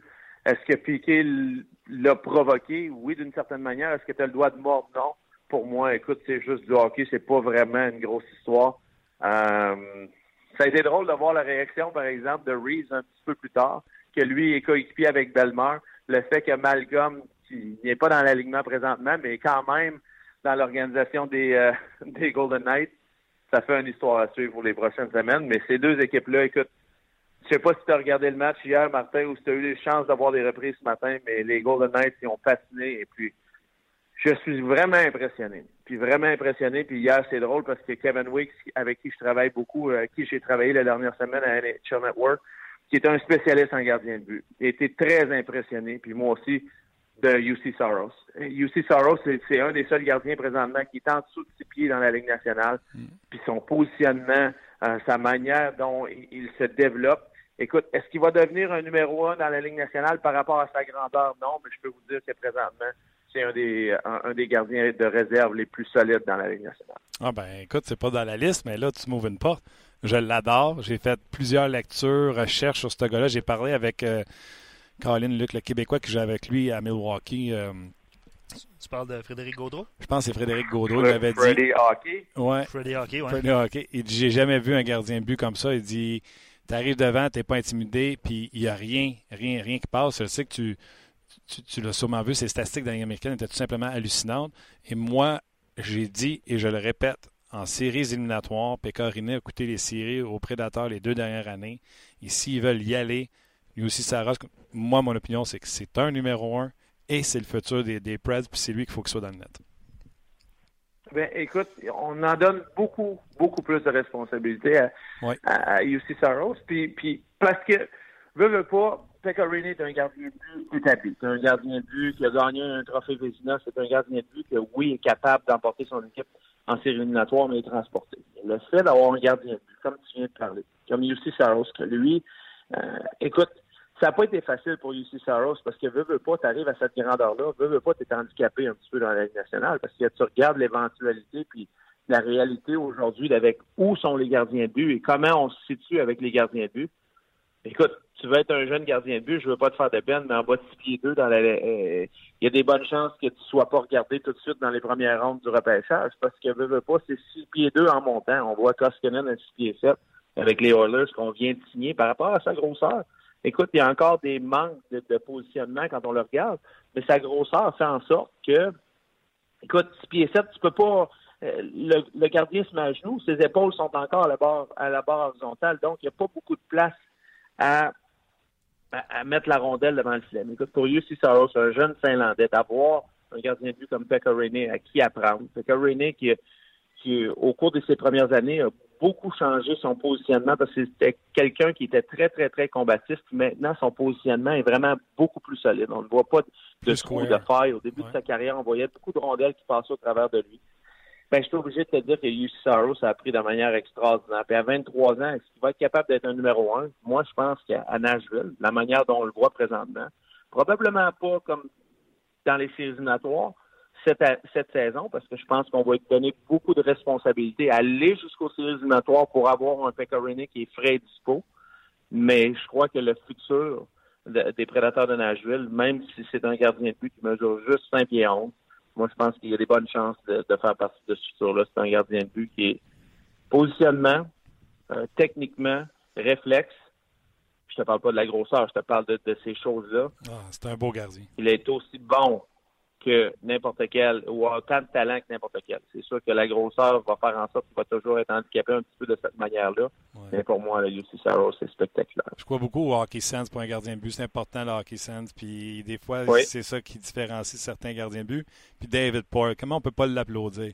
Il y a un duo de gardiens de but, peut-être un des meilleurs dans la ligue, à euh, 8 euh, millions et demi. Et l'an prochain, et l'autre année suivante, 6,5 parce qu'il a signé Riné avec une baisse de salaire parce qu'il vieillit, parce que Sarah s'en vient. C'est de la poésie. ça coûte 6 millions et demi pour les deux prochaines années pour ces deux gars-là. C'est un, magicien.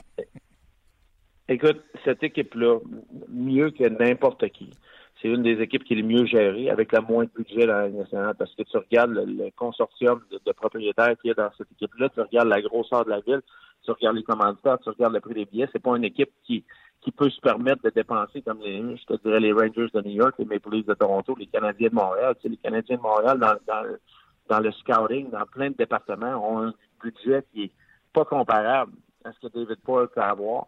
Puis, année après année, David Paul trouve une manière de, repêcher des joueurs un petit peu plus tard au, au repêchage qui vont devenir des joueurs d'impact dans sa concession. Il a le guts et puis de faire des bonnes transitions de hockey. Tu penses à, l'échange de Seth Jones qu'il a fait pour Johansson, tu penses à l'échange qu'il a fait pour Subban, pour Weber. C'est des transactions de. Est-ce qu'un joueur est meilleur que l'autre dans la transaction?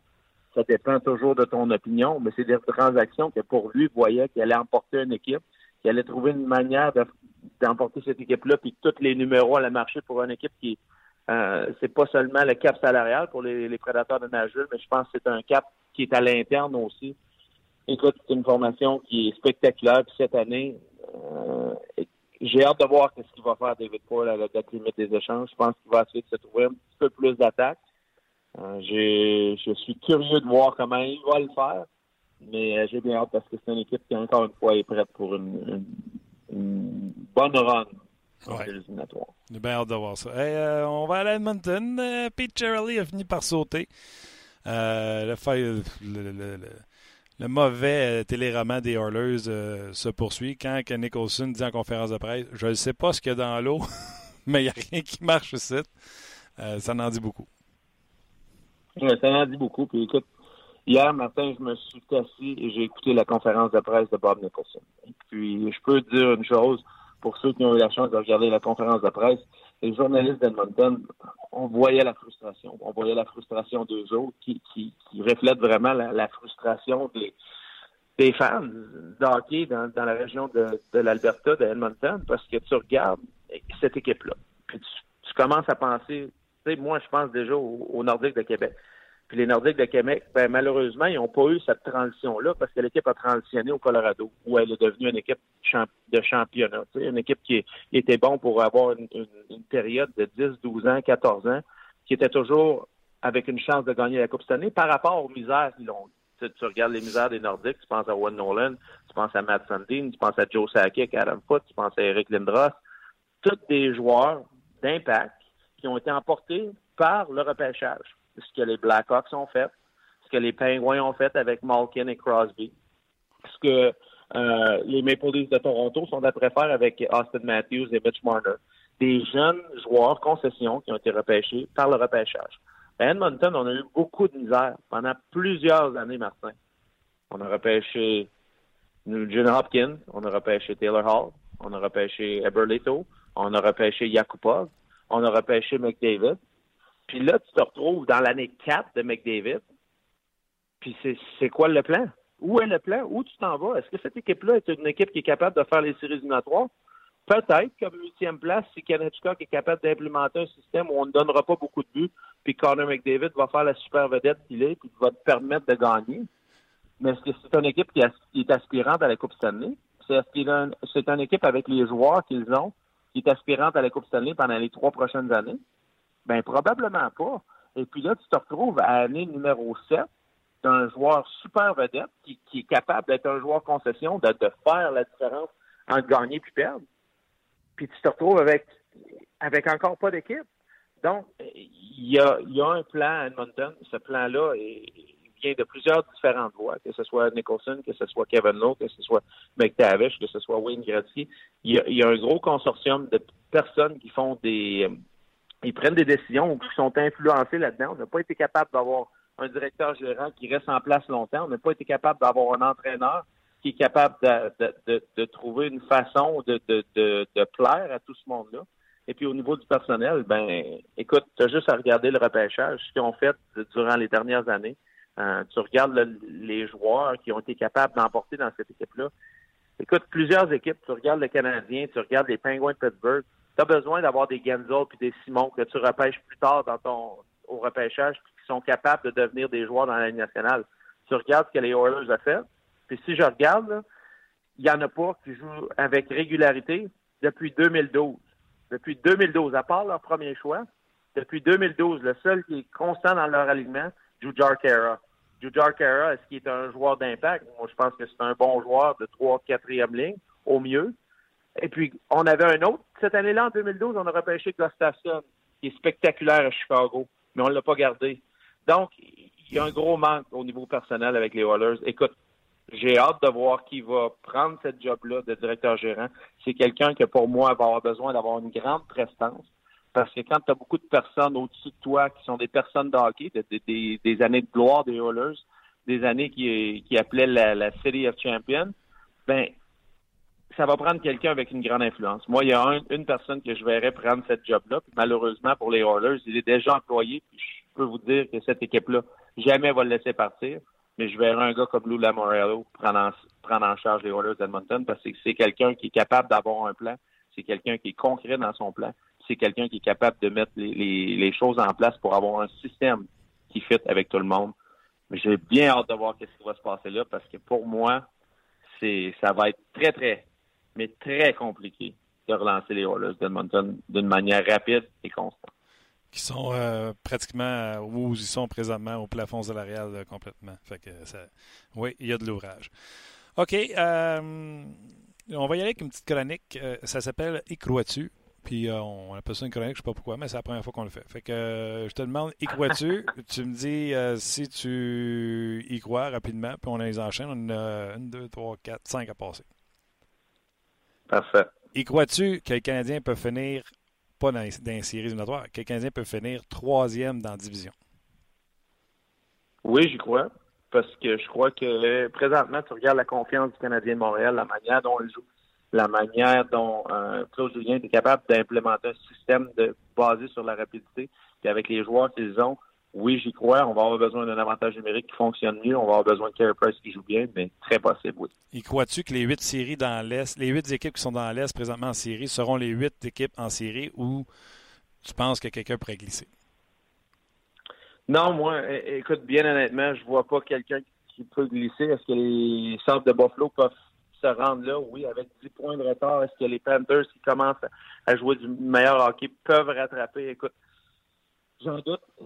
S'il y a une équipe qui peut-être qui peut se faufiler, les, les Hurricanes de la Caroline, qui, quand tu regardes au niveau statistique comment ils sont capables de, performer, le temps de glace en, zone adverse, le, nombre de lancers qu'ils portent, est-ce qu'on est capable de peut-être aller chercher un petit peu plus d'attaque en échangeant un défenseur, en échangeant peut-être Ferland qui va être sur le marché des échanges parce qu'on croit que présentement il ne re-signera pas avec les, Hurricanes, donc on va l'échanger contre un atout que les Hurricanes peuvent influencer, pour moi, les huit équipes qui sont présentement devraient rester dans les séries.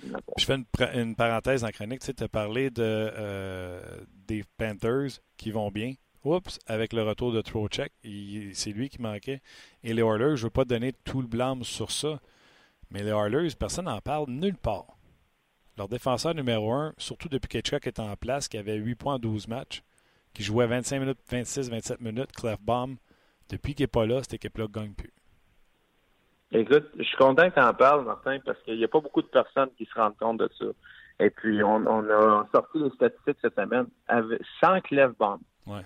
Et si je me trompe pas, si ma mémoire est bonne, je pense qu'on parle des 6-13 ou 6-14 et 2 pour les Oilers d'Edmonton. Fait que là, tu parles d'une équipe qui a besoin de ce défenseur-là parce que ne veux pas nécessairement quand tu n'as pas de profondeur puis quand tu as un manque de profondeur qui est flagrant à la défensive, on sait que c'est a été blessé au genou, n'a pas recommencé à jouer, y avait un des agents libres qu'on avait été signé pour les, les Warriors d'Edmonton.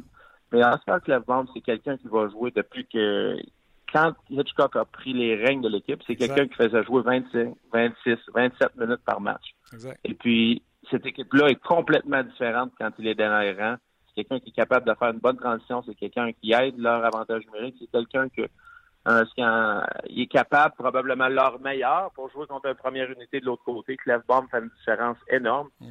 Puis, veut, veut pas, dans la division euh, ouest, il y a encore beaucoup de possibilités. Écoute, ça va être spectaculaire le fait que l'équipe qui va se classer va peut-être se classer avec le moins euh, le nombre de points le moins haut euh, depuis l'arrivée de cette fameuse euh, ce fameux troisième point avec le point en, prolongation.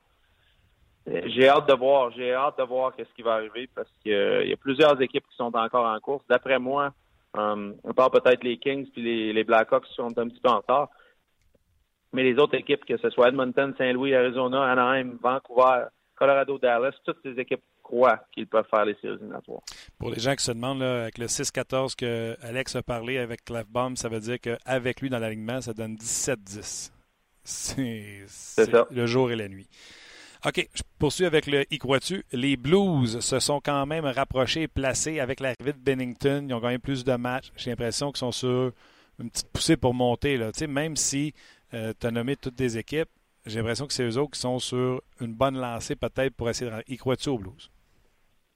Ben, j'y crois absolument, j'y crois, parce que comment veux-tu pas y croire? Tu regardes les équipes de cette division-là, et puis, euh, dans une situation normale, on fait juste mettre les Blues euh, dans la division dans la division S. Les Blues, à 49 points dans la division Ouest, ils seraient 9 points en arrière des Penguins de Pittsburgh. Il n'y a aucune chance que les Blues rattrapent les Penguins de Pittsburgh. Les Blues dans la conférence de l'Ouest avec un, 49 points, 22 victoires, 22 défaites, 5 matchs nuls, sont à 3 points d'une place en séries éliminatoires. Fait qu'absolument, tu dois y croire. Quand le, fait que Bennington a emporté ce, ce genre de hockey-là, non seulement ça l'a régénéré l'esprit d'équipe, ça l'a ça l'a donné de l'intensité à l'équipe, mais ça l'a régénéré aussi Jake Allen, qui lui aussi joue mieux depuis ce temps-là. Mm. Fait que oui, j'y crois, Tarasenko joue mieux, O'Reilly joue de l'excellent hockey depuis le début de l'année, Schwartz commençait à patiner un petit peu mieux. Puis la défensive, un veut, veut pas, il y a eu beaucoup de rumeurs depuis le début de l'année, que ce soit au niveau de Perenko, Edmondson, euh, même de, de Pietrangelo. Tous ces joueurs-là ont commencé à, à, jouer de manière de faire en sorte que donne des chances de, il donne des chances de gagner à chaque match. Puis j'aime ce que, que Berube a fait avec cette équipe-là.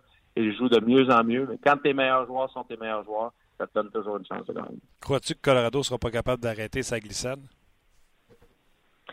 Ben, si, honnêtement, si défensivement, moi, c'est sûr que j'y crois parce que si défensivement, on n'est pas capable de, de, régler le problème, si on n'est pas capable d'avoir un gardien de but qui fait le travail, que ce soit Varlamov ou Grubauer, les deux euh, dernièrement, tu regardes les statistiques, tu regardes la manière dont ils jouent, tu regardes la qualité de but qu'il accorde.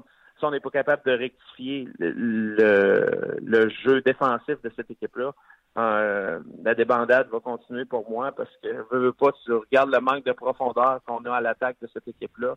Euh, le fait que McKinnon et son trio pratiquement traînent cette équipe-là, à part à l'exception de Carl Soderberg, qui a une année record pour lui. Une année qui s'en va vers le haut des vingtaines de buts. Si je ne me trompe pas, il y a 17 buts présentement. Mais à part de Soderberg puis des trois premiers joueurs, il n'y a personne d'autre à l'attaque. C'est pas Carl, Calvert qui va emporter de l'attaque. Le jeune Joe, on l'a renvoyé dans les mineurs. Kerfoot n'a pas emporté son jeu Fait que c'est une équipe que si on n'est pas capable de rectifier la défensive, ça va être difficile. Parce que quand tu te vas dans une position où ils sont présentement, la seule chose qui peut être stable, c'est pas la production que tu vas avoir de l'attaque, surtout quand tu produis juste avec une ligne. C'est ton jeu défensif qui, présentement, le jeu défensif de l'Avalanche, ben, ça fait pupite un peu. OK. Puis, crois-tu que Datsuk, son agent a dit que Datsuk n'avait pas dit non à la NHL, pas. Euh, crois-tu que Datsuk peut venir aider une équipe de la Ligue nationale de hockey? À son âge et depuis quelques années qu'il n'est pas là? Oui, je crois qu'il peut aider une équipe, mais je ne sais pas si vous avez vu Pavel Datsuk jouer dans les dernières années. Écoute, c'est sûr que Pavel Datsuk, à l'âge qu'il a, quand tu parles d'un gars de 40, 41 ans, ça commence à ralentir. Et puis, il veut, veut pas le, le, le, father time, comme on dit en anglais. Mm-hmm. il, est jamais, il peut, tu peux jamais gagner contre, euh, contre le temps. Donc, pour moi, euh, ce qui est encore capable de jouer à la Ligue nationale, possiblement. Est-ce que ça va être un joueur d'impact ou le joueur qu'on connaissait quand il est parti il y a trois ou quatre ans? Euh, probablement pas. Donc, j'ai hâte de voir qu'est-ce qui va se qu'est-ce qui va se passer avec lui et comment ces choses-là vont se régler parce qu'on sait qu'il ne peut pas signer de contrat avant le 1er juillet, sinon il appartient encore aux Coyotes de l'Arizona. Oui, et là, ce ne sont pas de portrait, ce serait de l'échange en février. Bref, c'est dossier à suivre. Euh, avant de te laisser, je vais te poser au moins une question, sinon deux, si veux que tu repères un autre, une question qui t'est adressée sur nos pages. Euh, malheureusement, je ne connais pas le nom de ce monsieur, je ne reconnais pas l'avatar. Polo Polo, ça te dit quelque chose, euh, Luc? Non, OK. Alex, que penses-tu des vedettes absentes au match des étoiles et le fait qu'aucun membre du Canadien ne soit présent? Écoute, le fait qu'aucun euh, membre du Canadien, pour moi, je trouve ça correct parce que ben, je, je dis pas ça de manière euh, à, à, ne pas reconnaître certains joueurs du Canadien dans la manière dont ils jouent, mais pour moi, le match des étoiles, ça doit d'être les meilleurs joueurs. Tu regardes à Toronto, le fait que Mitch Marner n'est pas au match des étoiles. Est-ce que quelqu'un à Montréal a une meilleure saison que Mitch Marner? Je pense pas. Donc, c'est juste une question de numéro, c'est une question de la Ligue qui essaie d'emporter le plus de joueurs possible, de, de, de, le plus de bons joueurs possible. Donc, pour moi, le fait que le Canadien ne sera pas représenté n'est pas euh, quelque chose d'impact. Des joueurs vedettes qui manquent leur euh, le match des étoiles, ben écoute, c'est une question difficile. Est-ce qu'Alex Ovechkin serait au match des étoiles si le match était à Washington ou si le match était sur la côte Est? Probablement non. Pour une équipe qui était aussi loin qu'Alex Ovechkin l'an passé, euh, c'est sûr que c'est décevant pour les amateurs de hockey, puis certainement les amateurs de hockey de San Jose, qui eux ont la chance d'être l'équipe haute de ce match-là. Mais pour les joueurs, écoute, euh, Alex Ovechkin, il a vécu une Coupe Stanley l'an passé, puis pour lui, euh, d'avoir la chance d'être frais dispo pour une autre bataille à la Coupe Stanley est probablement beaucoup plus important que pour lui d'aller à un autre match des étoiles où euh, l'intensité n'est pas de mise, où il a déjà participé aux 12-13 derniers matchs des étoiles. Donc, je pense pas que c'est une question d'importance pour lui. Hein? Avec qui, moi, je pourrais parler avec de, de Clef Bump, puis de Trocheck, puis de... Hein? Avec qui je pourrais faire ça, à part avec toi? Écoute, Trocheck, il joue bien. Il joue bien. J'ai hâte de voir. C'est sûr que quand tu reviens d'une longue blessure comme ça, les premières deux semaines, tu as toujours cette adrénaline-là. J'ai hâte de le voir dans deux semaines, comment il va être physiquement, parce que, veux, veux pas, si tu regardes Bob Buckner, puis il fait la même chose avec Barkov, Il y en a des minutes, puis il va en avoir. Donc, j'ai hâte de voir son état de santé d'ici une couple de semaines. Mais jusqu'à date, ça fonctionne. Est-ce que c'est trop peu trop tard pour les Panthers? Écoute, c'est difficile à dire, mais certainement qu'ils sont dans une position très difficile. Alex, toujours le fun. Euh, prends soin de toi pour se rejoindre la semaine prochaine. Ça fait plaisir. All right, bye-bye. C'était Alex, euh, l'excellent Alex Tanguay. Thursday Tanguay. Thursday Tanguay, plusieurs réactions. On va y aller euh, rapidement. les, on a posé la question, puis il va falloir la refaire, cette question-là. Plus, le, plus la saison va avancer, plus on va avoir une, une idée du, du classement ah ben, général, évidemment. On, on sait là, que c'est serré, Boston. Puis, ouais, aussitôt que Boston tombe en bas de Canadien, pow, on a sauté sur l'occasion de l'affaire. Ouais, mais tu sais. On jase pour le fun. Là. Il y a Canadien Leafs en série le printemps. Tu as vu à Toronto, là, c'est une mer de monde à l'extérieur oh, du building. Oui, le Canadien, on n'a pas ça ici. Là. Puis médiatiquement parlant, ça serait exceptionnel. Le monde aussi, de Montréal là. voudrait répondre. Le monde voudrait aller au Centre Bell si on peut se rendre avec la construction. Puis là, remplir les alentours du Centre Bell. Ah, ça serait, ça pour serait... rivaliser l'image à télé. Là, quand tu vois Toronto, là, ils regardent oh, ça ouais. sur des écrans oh, géants. Ouais. Reproduire ça. Oui, oui, absolument. Euh, Charlie, plutôt dans l'émission, a, répondu Nous pourrions être surpris. Les livres sont. Euh, c'est difficile défensivement. Anderson est excellent. Mais souvenons-nous en série l'année passée, puis euh, il met ses statistiques à Anderson. Là. Euh, 3,76 avec un pourcentage d'arrêt de 8,96 dans les séries l'année passée. Bref, ce serait intéressant. En série, le jeu est souvent bien différent. Des joueurs hargneux et intenses comme Domi, Gallagher peuvent faire une belle différence. Weber et Price en forme ne seraient pas à négliger non plus. T'sais, outre le fait Parce que, que les... le Canadien commence à Toronto, mettons. Là. Le Price en gagne une. La première, il a gagné sa tête. Go sa tête, Canadien gagne ça. 1-0 Canadien à Toronto. Là, les Leafs, ça arrive dans le deuxième match. Font, hey, on peut pas perdre ça. Là. Tu peux pas l'échapper. Font un. Canadien arrive à Montréal, fait la bloc. Là. Centre belle, euh, le top lève. Là. Tu veux-tu euh, mettre des petits oiseaux autour de Martin? Tu es capable de. Non, non, euh, non, t'as raison. Non, pour vrai, hey, ça fait 40 ans. Tu sais, les... oh, oui. Une série Bronze canadien, ça serait exceptionnel aussi. Ça? Les Bruins surprises ah, sortent le Lightning. Ah, ben là, Canadien Bruins. Canadien Coupe Stanley. Hein? Écoute, non, non, pas Canadien Coupe Stanley. Écoute, Molson vend de la bière. oui. Euh, oui, voilà. Euh, D'autres réactions euh, de Andrei Bashkirov. Ça fait longtemps qu'on l'a pas vu. Ça fait longtemps. Hein? Ouais. Euh, tout dépend. Euh, Price en grande forme, comme maintenant, avec l'ajout d'un bon défenseur resté discipliné, je, je pense qu'on serait dur à battre. Toronto a une attaque dévastatrice, une attaque à 5 à faire peur. Par contre, la défensive est poreuse et Anderson demeure un point d'interrogation, surtout en séries éliminatoires. Ça va être le fun. Je te dis, il n'y aura pas de 1-4 là-dedans. Ni d'un bord, euh, Non, effectivement. Mais tu sais, tu regardes les, les, les principaux duels qui s'annoncent présentement. Là, je sais qu'il reste encore bien du temps. Là. 30 matchs. Euh, mais tu sais, la course aux séries présentement, là, euh, Tampa Bay, Pittsburgh, on s'entend-tu que ce serait excellent? Attends, Euh, ça serait quand Tampa Bay Pittsburgh? Ce serait Tampa Bay, Pittsburgh présentement. Là. Ce serait les Highlanders contre les Bruins de Boston C'est bon, ça. euh, et les Capitals et les Blue Jackets contre les Blue Jackets. Ça aussi, c'est bon. Un serait bon excellent. Ce serait un, un excellent match-up. Dans Le match-up comme. Ah, pourquoi j'ai. Sais parce que j'ai pas rafraîchi ma page. Ah, ben, je sais pas ce que tu fais. là. Mais peut-être, je sais pas. Mais Ah, ça ben sera oui. J'avais un Canadien wildcard, parce que j'avais pas rafraîchi ma page. OK, OK. Oui, non, hey, t'as raison. Tu sais, ce serait d'excellents match-up. Mais bref, on aura l'occasion de s'en reparler. Euh, quelques réactions sur euh, McDavid, le Oilers Pingouin. Lightning. Non, non, Pingouin Lightning. Ça serait le- pour vrai, le Lightning, j'ai l'impression que ce- les Pingouins seraient un, un adversaire, ce serait le, le- plus grand adversaire des, des- du Lightning de Tampa Bay. Le, être le Lightning, tu ne veux, pas- tu veux pas attraper les Pingouins de Pittsburgh en, en première ronde. Je dormirais pas beaucoup. Ah, mais là, on a le temps. On va se reposer lundi, mardi prochain, euh, Martin. Euh, Anthony Cloutier dit Est-ce que McDavid pourrait finir par cette année? Je reviens sur la conversation que vous avez Ouais, eue sur les Oilers. Faire 100 points chaque, cha- chaque, saison. C'est premier mot. pas un autre bloopers. Euh, L'équipe est toujours dans les bas-fonds. Euh, bref, avec son contrat, je pense que Il peut pas se blaser de faire 12 millions. Euh, puis réaction là, comme ça, là, vite comme ça. Je sais que Alex parlait de, avait suggéré le nom de Lou Lamoriello, là. mais ça se fera pas. Là. Mais tu sais, McDavid, pas de cheveux, pas de barbe, avec son, avec son numéro 17 au lieu de 97, ça serait bizarre, par exemple. Il y a des exceptions qui gardent leur numéro. Ouais, ben en tout cas, pas de barbe, tu sais, pas de cheveux. Mm. Eh non. Euh, Patrick Caron, puis je vais vous laisser là-dessus. Euh, vous parliez de Toronto, la, masse salariale, les contrats re-signés de Matthews, Marner, tout ça. Euh, il dit Je vais peut-être dire un sacrilège, mais être les Maple Leafs, j'échangerais Austin Matthews. Il a manqué 20 matchs l'an passé, 15 cette année. Euh, il est toujours la cible des autres formations, souvent blessé. Patrick garde Marner à 11 millions, échange Matthews. Bon, OK, après ça, il échange Matthews au Coyote pour euh, Ekman Larson puis deux choix de première ronde.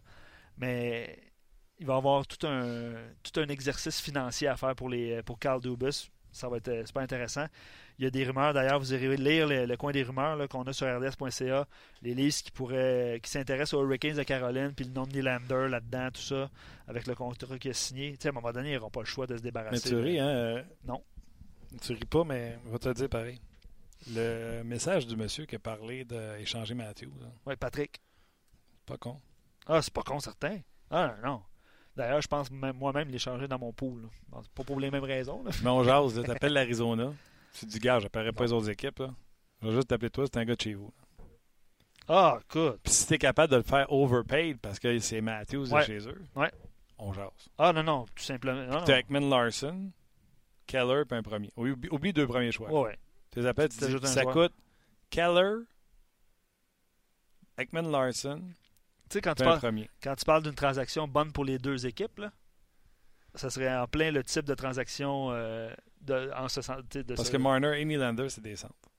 Ouais. Fait que là, t'as Tavares, Marner, Ouais. Kadri. Tu gardes ton Kadri. Ah, oh, oui, oh, oui.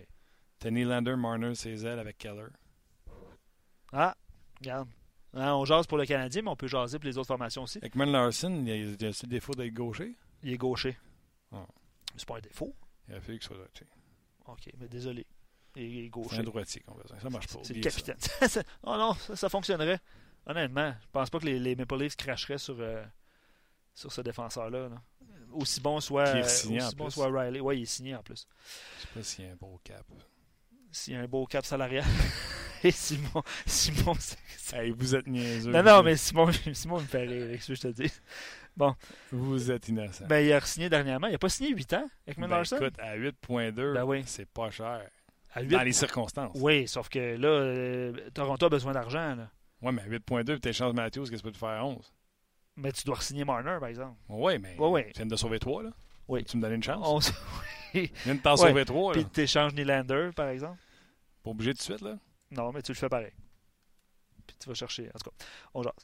Euh, ben voilà, ça, ça complète. euh, vous avez été excellent. euh, vous, avez- vous nous avez posé des bonnes questions comme, à- comme à l'habitude. On essaie d'en- d'y répondre le plus possible euh, en ondes et à l'écrit. Keller, Ekman Larson, premier choix contre Matthews, tu le fais-tu? Pour les deux équipes? Ben oui. Oui. pour vrai, je, je- je te voyais rêver à ça. Là, là. Je, te, je te vois, finalement. Mais oui, oui, je le fais. Ok. Puis l'Arizona, ça serait, ça serait un coup de marketing incroyable. Puis pour les Leafs, ben, je pense qu'ils sont bien nantis quand même. Là.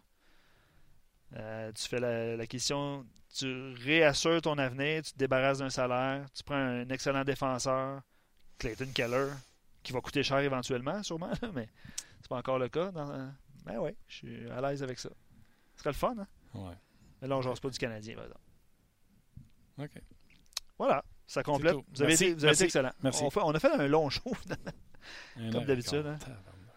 Va falloir, euh, ouais, va falloir euh, remédier à cette situation. C'est ce Il y a peut-être plus personne, dans le fond. Peut-être qu'on est tout seul. Peut-être qu'on est trois. Ouais, on est trois. Ben non. Simon, merci. Luc, merci. Merci. Au revoir. Et à demain. OK. Ça demain. Il veut pas s'en aller. non, mais je voulais voir tout le monde ce qu'il disait, ça trade. Ouais, ça viendra de... Hey, en passant, là, on est à- vraiment à la fin de l'émission. là. L'antichambre... non, non. L'antichambre fait ton classement des Québécois de la, la Ligue nationale de hockey. L'antichambre fait une émission euh, spéciale, on peut dire ça ce soir. Il y a un texte sur rds.ca. Vous pouvez vous-même faire votre classement. Et euh, ça se dit pas, là, mais on va bouncer sur ce sujet demain. On va sûrement en parler demain. Euh, exact. On va vous inviter aussi à faire votre classement. On va en parler pendant l'émission. Bergeron, Ben, Marchesso, Perron. a- Perron, il faut que ce soit top Non, non, non. Perron par les joueurs. Vous irez lire le texte, OK? Parce qu'il y a des règlements. Les joueurs devaient soumettre cinq euh, noms. Ouais. Puis déjà, euh, on a les noms de David Perron et Marc-Édouard Vlasic en dixième position avec quatre votes. Philippe Dano, Yannick Gould, cinq votes. Jonathan Drouin, neuf votes et huitième. Pierre-Luc Dubois, Thomas Chabot. Puis le top 5 sera connu en ondes à- sur, euh, Ah oui, dans l'antichambre. Donc, il y a Marc-André Fleury, Patrice Bergeron, Christopher Letang. Et euh, vous avez- allez, faire, allez faire votre classement, on en, on en jase demain. Puis écoutez l'antichambre ce soir pour euh, le, le grand dévoilement du meilleur joueur québécois tel que choisi par les joueurs de la Ligue nationale. Puis votre classement va peut-être influencer des affaires là-dedans. là. Allez vous amuser. OK, bye. Salut, à demain. Bye tout le monde.